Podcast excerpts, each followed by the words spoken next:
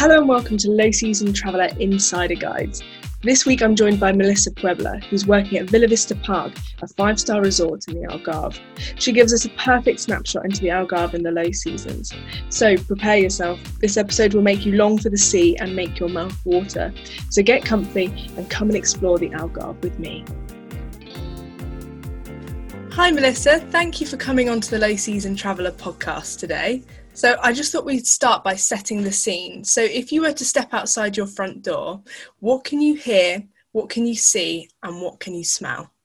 Well, I have to say right now I'm at work, so if I, well, I step outside of uh, my front door, I will see the amazing gardens of uh, Vila Vita Park and the ocean at the end. I will be f- probably hearing the guests having breakfast uh, right now at the Vila Vita. So the smell of the coffees and the nice bakery will come up. But well, if I imagine myself at home on a weekend day in the morning, I'm quite lucky. And it's true that I, I live just in front of the Salgados uh, Natural Park. So, and just behind it, I can see the seaside. So every morning, that's my first look. And it's true that the first smelling uh, will be from the seaside, and the hearing will be different birds around uh, singing just to wake up us. That's that's it. That's my daily routine. That sounds amazing. You're making me so jealous sat here. I wish I could just see the sea when I opened the door. So you've said that in twenty nineteen, you visited the Algarve for the first time, and now you've been living and working there for a year. Um, you've lived all across Europe. So what is it about the Algarve that made you stay? Yeah, when I came here for the first time, well, it was for holidays, and it's true that I a bit felt in love with the area. It was really natural, and um, I was thinking, like, why not living here? It could be nice. And then right a few months after, I had the opportunity to come, and it's true that, well, Portugal is one of the safest countries, uh, bracketed by the Global Peace Index, just after Iceland and New Zealand. So firstly, I was sure that I could be on my own without family, friends, and feel free and relaxed to move around. Um, And I've been gladly surprised also with the kindness of the Portuguese people, that they always like to help, give recommendation, many advices. And yeah, if they need to go with the shop, they will do it. So that was also a nice point. But of course, my two big, um, always the decisions to, to stay and live in a place for a long term. Uh, it's always of being able to enjoy the outdoors. I've been really, really used to to nice sunny days all year round. And I've been living uh, yeah, six months in London, but I've missed during this those six months uh, the the sunshine. So that was a big point. The other one is, of course, that I always like to experience new things, uh, learn new cultures. Um, I'm half, half Spanish, half Belgian, so that's always being in my daily routine. And it's true that more you know, more you Uh, get in love with life in general. Yeah. Oh, and amazing. Yeah.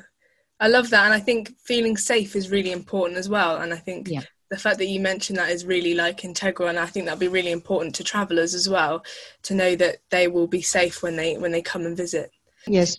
I often leave all my things at the beach and I walk around and I come back and my things are there untouched, or even if the water came up, then you see that your neighbor just took your things, put them up so they don't get wet, so they really also take care of, of the others. So that's nice to, to to feel and experience. Yeah, that's really lovely. So what are the typical low seasons in the Algarve, and what are the advantages to travelling during that time?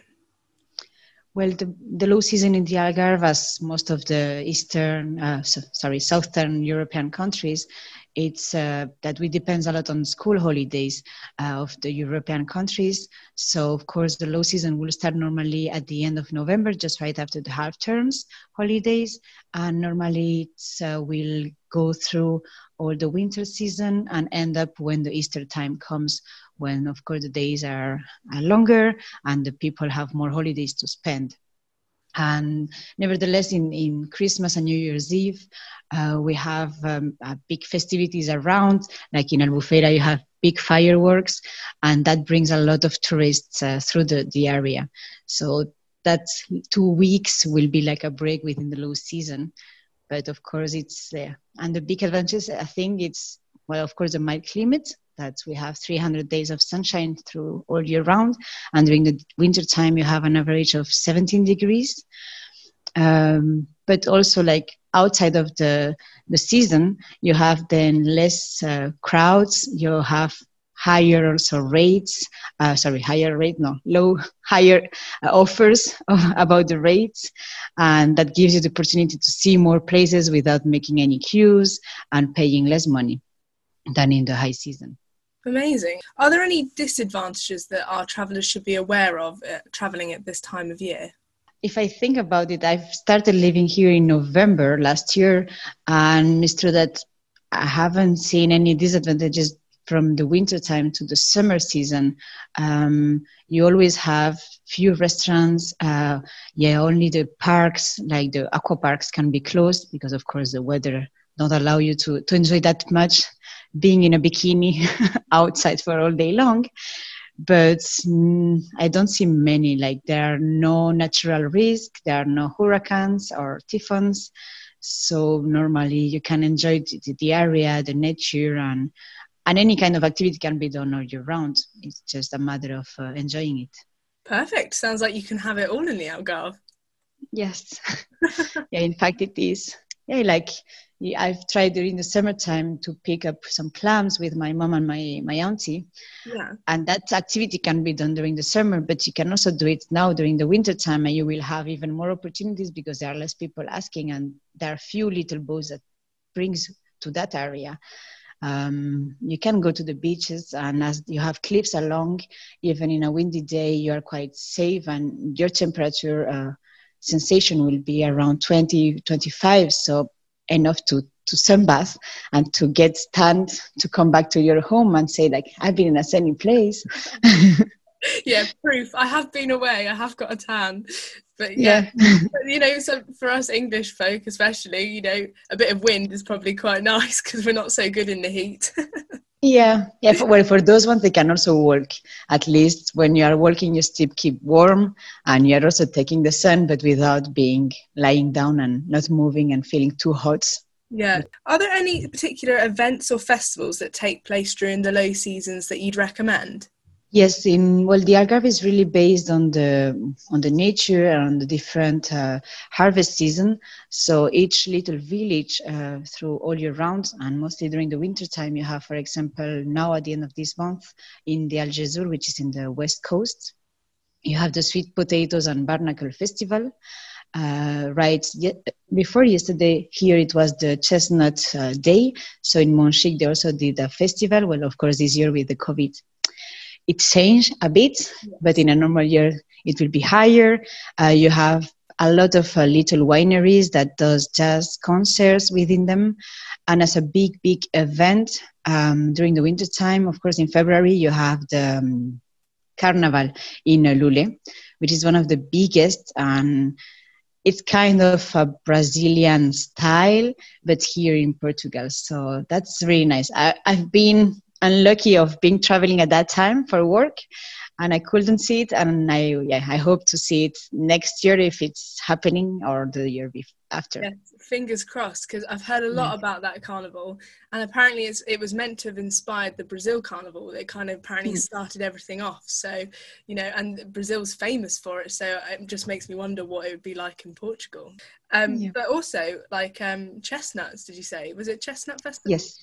Is yeah. chestnuts grown um, a lot in the Algarve? I was quite impressed. I've been to Monchique, which is uh, an interior village on the mountains, and you have a really nice trail around. Uh, it's circular, so you start from one point and you finish on the same. And I've seen so many chestnut trees, and I even myself took a big bag home and cooked them in the oven. And so they really grow naturally in the area, as many other things that people don't think about. Like we have mangoes, uh, we have um, avocados. So it's some ingredients that sometimes we use as exotic products, but at the end they are part of, of the Algarve. So, what would be your top three experiences for someone visiting the Algarve during the low seasons? Well, it's really, really hard, and it really depends on, on the expectation of each person, because, of course, uh, everyone want something different.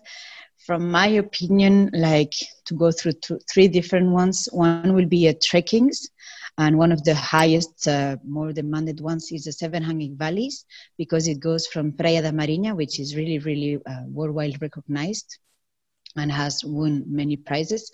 It goes uh, through um, a, a long way on the beach, through the cliffs, passed by the Benagil cave, which is one of the icons of the Algarve. That's, it's a cave that you can only visit through the, the seaside. So you can only enter by boats, swimming, or paddle or kayaking.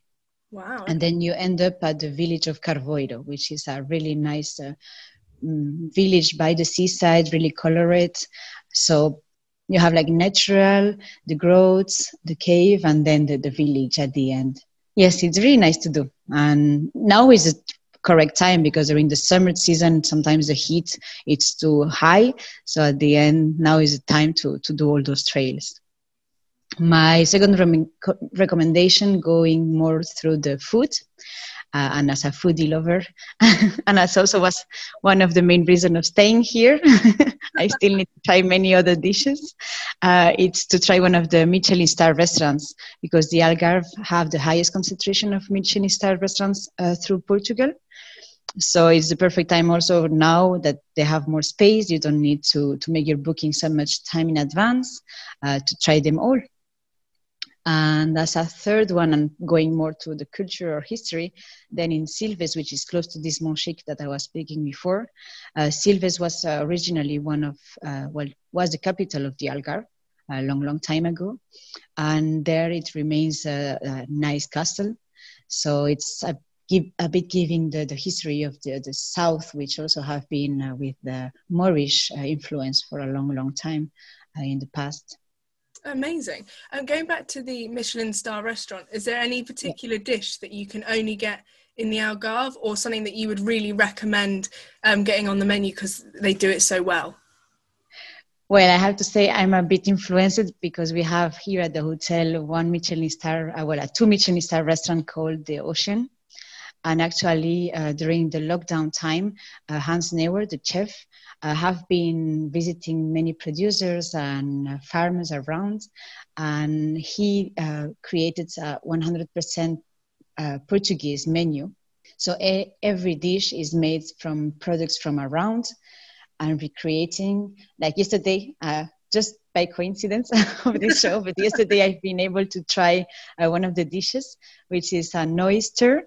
But it's a cooked oyster with a nice uh, cream and also um, uh, caviar in. Oh. So it was really s- surprising. You didn't expect the caviar down. And yeah, the flavor in the was was really, really nice. And the, the oyster is uh, from the Algarve. And that many people don't know, but in Ria Formosa, which is close to Faro, uh, Ria Formosa is a natural park, uh, normally with... Um, really calm waters, and over there many uh, seafoods uh, just grow uh, naturally, and there are some oyster farms. So many oysters that you can also eat in France or Belgium uh, come from the Algarve, so from the, the Ria Formosa. Oh, but you get them all fresh. You get them really fresh and lovely. Yes. Oh, yeah. My mouth's watering. Do you have any insider tips for someone wanting to travel to the Algarve? Well, um, here they are the best fish uh, in the world. Uh, you can really go from the east to the west coast, trying different uh, seafood, different fishes that they, they take from the seaside. Like in Sagres, you have the, the unique barnacles. That also is uh, the soon the festivity in, in over there. Yeah. And then if you go more here around in Portimão, which is twenty minutes from where I live, uh, it's really famous for the sardines. Uh, you have uh, the fresh oysters of uh, Ria Formosa. And then in Villa Real de San Antonio, for example, uh, which is totally on the east and just the border to Spain, uh, you can have a really nice uh, tuna, which could be like a dessert within your journey. So that's a really yeah. nice. It is- yeah. Do you normally have tuna for dessert? No. No, I was going to say. But sometimes, sometimes, if you are not feeling something sweet and you want to finish with something really tasty, then tuna can be. For those who like it raw, for example, then if you have it fresh, you can definitely do it. That's very true. I just suddenly had like a, a thought of tuna and chocolate, and I was like, no, that can't be right. No, as per now, at least they don't mix it with sweets. Maybe that we're onto something. That could be a new thing. Okay, and um, finally, is there any information or advice you'd like to share? Perhaps something you yourself would have liked to have known before you came to the Algarve a year ago? Maybe I would have loved to know the Algarve before, before COVID time, and being able to come, and because it's true that my year have been a bit strange, and which in somehow for me it was good, because thanks to the COVID, I haven't been traveling for work that much. So I had more weekends to enjoy fully the Algarve. Uh, I had more friends and family coming over also, so I needed to be a guide for them. So I've experienced much more things than if it would be a normal year. But that's personally, that's for me. But I know, like, I missed, for example, in summertime, um, and now in, in the starting of the low season, it was about to have many festivals of musics that, of course, cannot happen this year. So, yeah, I'm looking forward to that twenty twenty-one might give me those bigger festivals, and I hope the Loulé Carnival. That sounds really exciting, and that is something to look forward to, isn't it? I'm sure yeah. It'll be back on. Fingers crossed. Yeah, hope so. Thank you so much for coming on the podcast today. We've just got a little snapshot of the Algarve, and it's been it's been perfect. My mouth is watering. I just I've got visions of the seaside. I just I just wish I was there, to be honest. But it's been really great talking to you. So thank you. You're welcome, Honor. Thank you for inviting us. And I think yeah, I definitely invite you all here to try and. And make sure that the Algarve is worth during the winter time, which we try to promote more and more. And that's why, yeah, everyone is working hard to to to explore any kind of new experiences that we can also offer to tourists that might be interesting. Brilliant. Well, mm. you don't have to ask me twice. As soon as I can get there, I will. Please. Thank you. You're welcome. Thank you so much to Melissa for coming on today's podcast. It was so authentic and lovely, and it just made me want to get out there and explore the Algarve. If you enjoyed today's podcast, Melissa is actually coming back on Thursday for a Portuguese music special. We talk about the Portuguese fado, where it comes from, what it's like, and where you can listen to it. So if you enjoyed today's and you want to know more about Portugal, then make sure you come back this Thursday. If you have any comments, queries, advice, then please leave any comments you have. You can always find us at the tag at Low Season Traveller. And if you'd like to go and visit any of the places mentioned in today's podcast, including Vila Vita Hotel, events or festivals, I will leave all the links on our website, w w w dot low season traveller dot com.